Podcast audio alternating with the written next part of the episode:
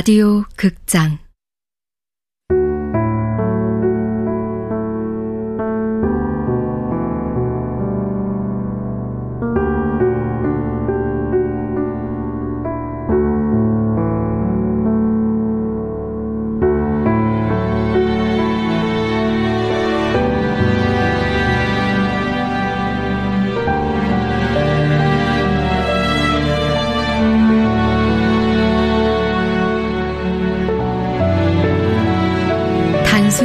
진심.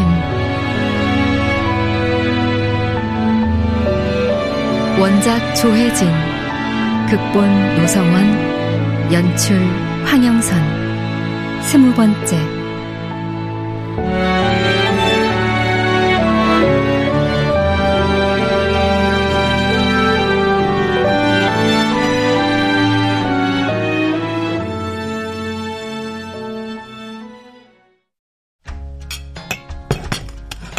맛있게 드세요. 고마워요. 고맙습니다. 드세요. 이 치즈케이크 맛있는 거예요. 내가 문경 씨 드리려고 특별히 빼놨어요. 네, 잘 먹겠습니다. 어떻게? 아까 말씀드린 것처럼 촬영을 진행해도 괜찮겠어요? 촬영은 제가 하는 게 아니라 할머니가 하시는 거니까. 물론이에요. 할머니 결정이 가장 중요해요. 언니 만나는 일이라면 무조건 하실 것 같은데 엄마는 할머니 건강 때문에 걱정하세요. 이번 촬영은 문주 씨하고 할머니께서 식사도 하시고 차도 마시고 전에 살던 집도 방문하면서 카메라는 그냥 따라만 다닐 거예요. 어차피 문주 씨도 할머니 도 뵙고 싶어 하니까. 미안해요. 실례하겠습니다. 여보세요? 나요, 복희. 네. 잘 지내고 있어요? 한 3일 동안 정신없이 바빴어요. 문주 씨한테 이제 전화하잖아요. 전화할 줄 몰랐어요. 많이 궁금해서 그냥 생각만 했는데. 그럼 나 전화 잘한 거네요. 그럼요. 연희 어떡하고 있어요? 아까도 간호사가 와서 퇴원시켜야 한다면서 순간 나는 흔들렸다. 취향이 환자 보호자하고 연락이 잘 안 되나 봐요. 문주? 연희는 잘 있어요. 잘 있어요. 연희 깨어나면 언제라도 괜찮아요. 새벽이든 밤이든 나한테 꼭 연락 주세요, 문주. 그럼요. 복희한테 제일 먼저 알려줄게요. 촬영 끝나면 문주도 빨리 돌아오죠? 네. 아, 깜빡했어요. 문주 서울에 사는 사람 아닌데. 복희가 입 밖으로 내지 못한 그 말을 나는 모르지 않았다.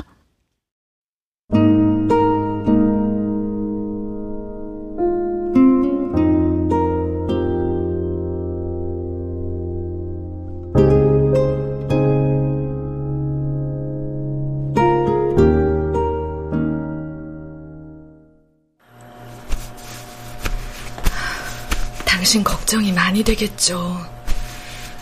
나도 당신 걱정이 되는데 복희 마음은 오죽하겠어요. 복희가 그랬거든요. 당신은 복희에게 단순한 보호자가 아니라 친구이자 치료사였고, 음, 이 세상에서 함께 공존하는 단 한 명의 사람이었다고. 당신 걱정할까봐 말 안 했는데, 실은 복희가 수술을 하게 될지도 모르나 봐요.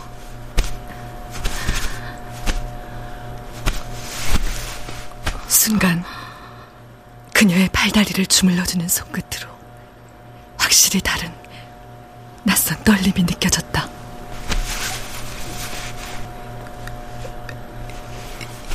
이, 연희. 평소와는 다른 부류의 떨림. 난 받은 배처럼 속절없이 수몰되어가는 한 인간의 몸에서 다전드는 그런 떨림. 나는 반사적으로 몇 발자국 뒤로 물러났고 한동안 경직된 채 가만히 거리를 두고 연희를 내려다봤다. 연희 어떡하고 있어요? 깊은 잠에 든 것 같은 무방비한 연희의 얼굴. 하지만 연희의 주변으로는 이전까지 감지한 적 없는 낯선 기운이 흐르고 있었다. 부정하고 싶어도 부정되지 않는.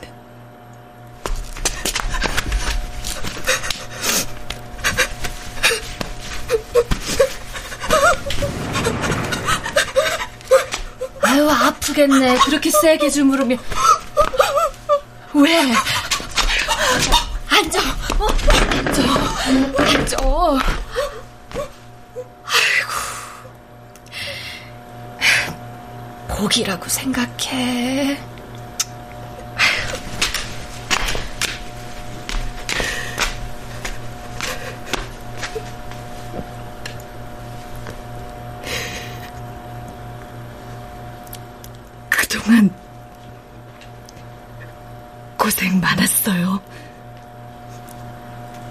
사느라.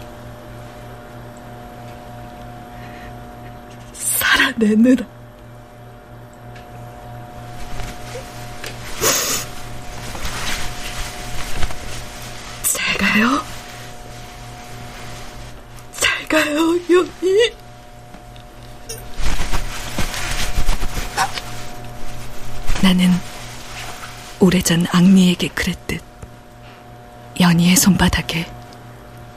새끼 고양이처럼 오래오래 내 얼굴을 부볐다. 저기요.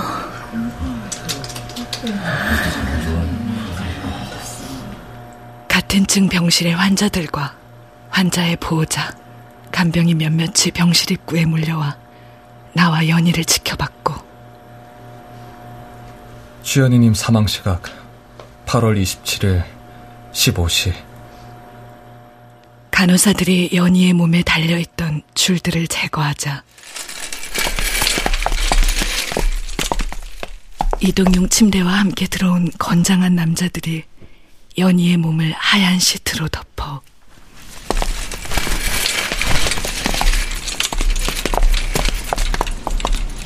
연희를 데려갔다.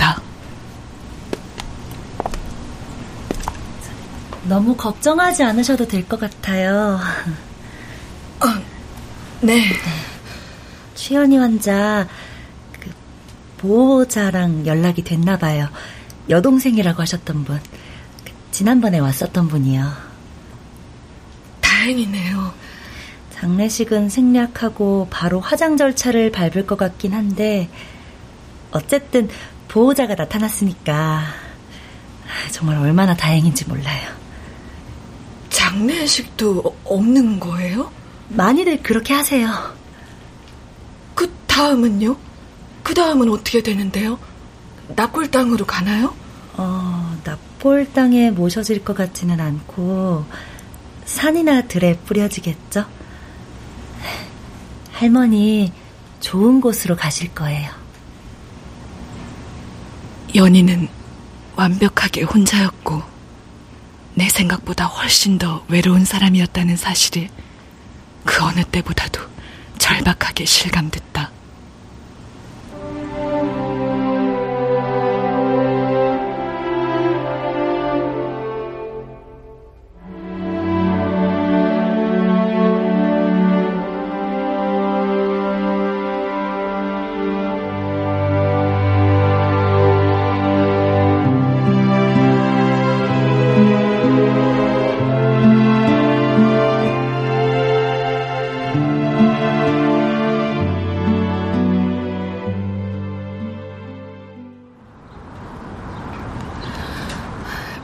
병원 앞 벤치여 잠시 쉬었다 가려고 더운데 왜 밖에 앉아 있어요? 제가 모시러 갈게요. 아니에요. 여기 이렇게 앉아 있고 싶어요. 문주 씨. 생각도 좀 해야 하고, 여기저기 전화할 때도 있고. 뭐라고 드릴 말씀이 없네요. 연희는 장례식도 없을 거래요. 다행히 보호자가 나타났지만 그런 예식은 안 할 것 같다고. 많이들 그렇게 한대요. 문주 씨 속상하시구나. 아니요. 연희 장례식 내가 하려고요. 네? 식당 할머니 장례식을 문주 씨가 한다고요? 할 수 있어요. 내가 하고 싶어요. 네, 뭐 조촐하게 하신다면 서영은 맞을 거죠?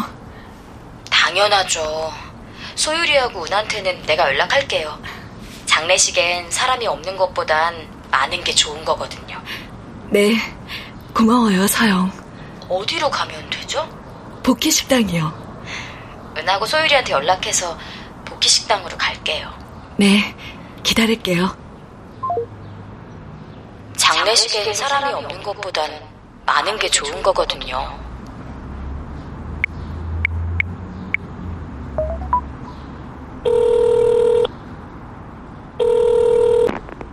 네, 여보세요? 저예요. 정문주. 복희식당 할머니예요. 아, 아, 네. 안녕하세요.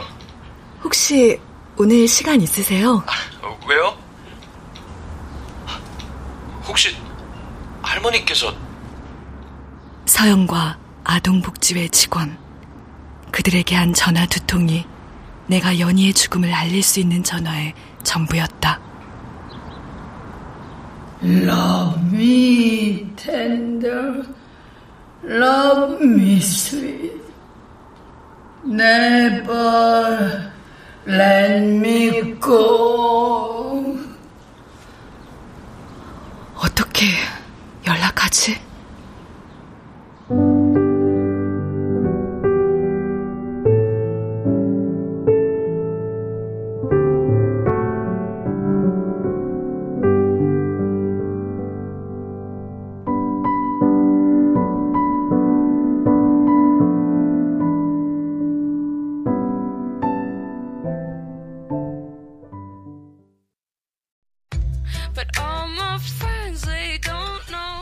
감사합니다. 안녕히 가세요. 네, 고맙습니다.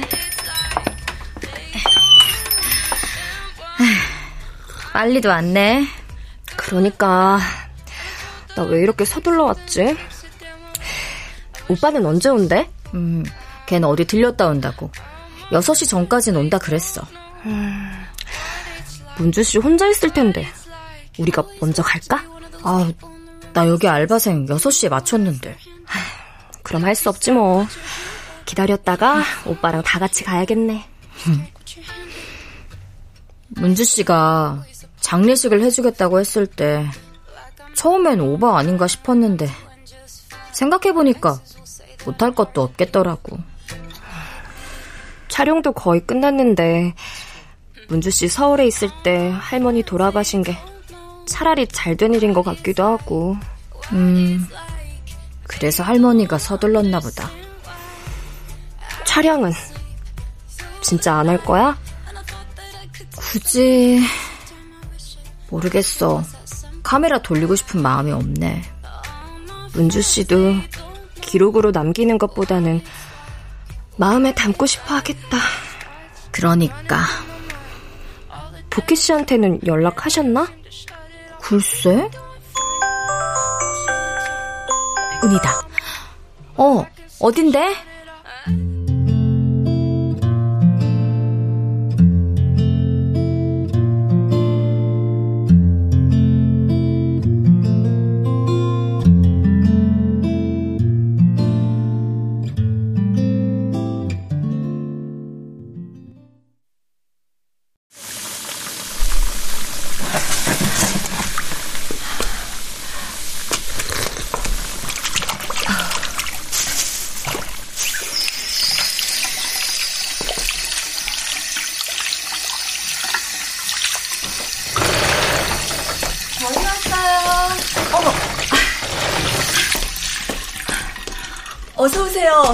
일찍 오셨네. 더 늦을 줄 알았는데. 이 친구가 하도 성화를 부려서 서둘러서 왔습니다.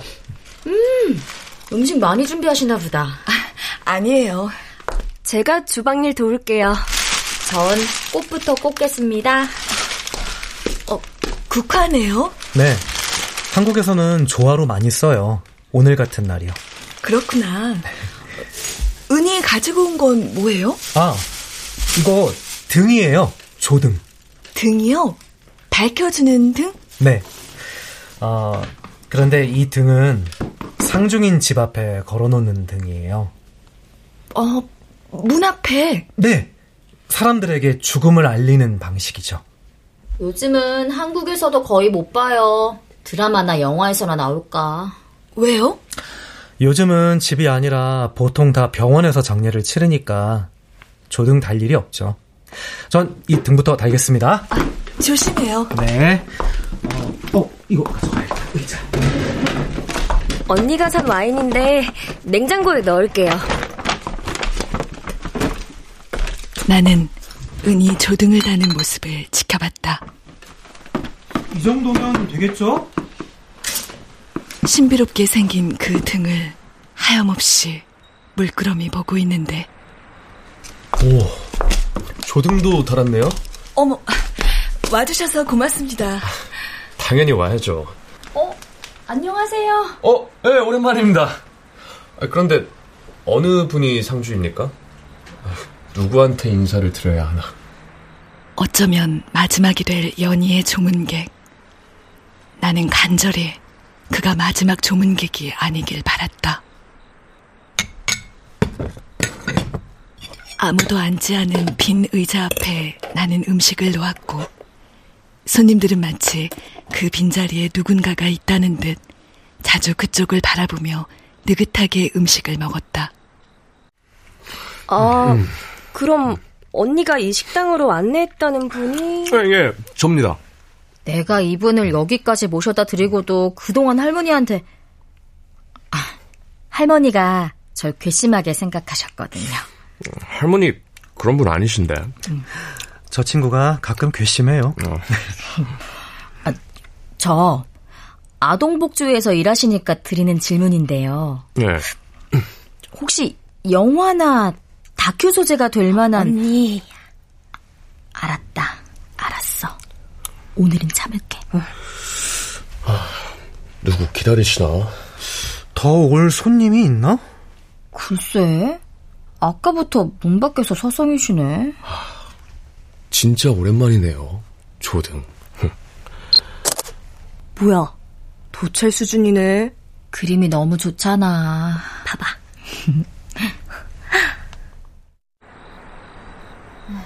희미하게 그들의 잡담 소리를 들으며 나는 누군가를 기다렸다. 그리고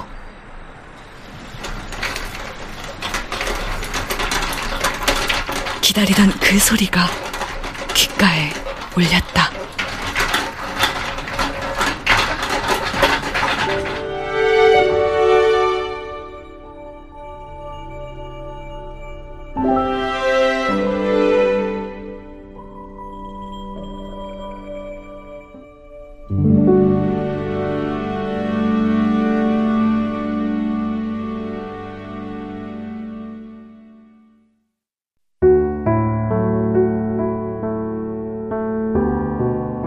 라디오 극장 단순한 진심 조혜진 원작 노성원 극본 황영선 연출로 스무 번째 시간이었습니다.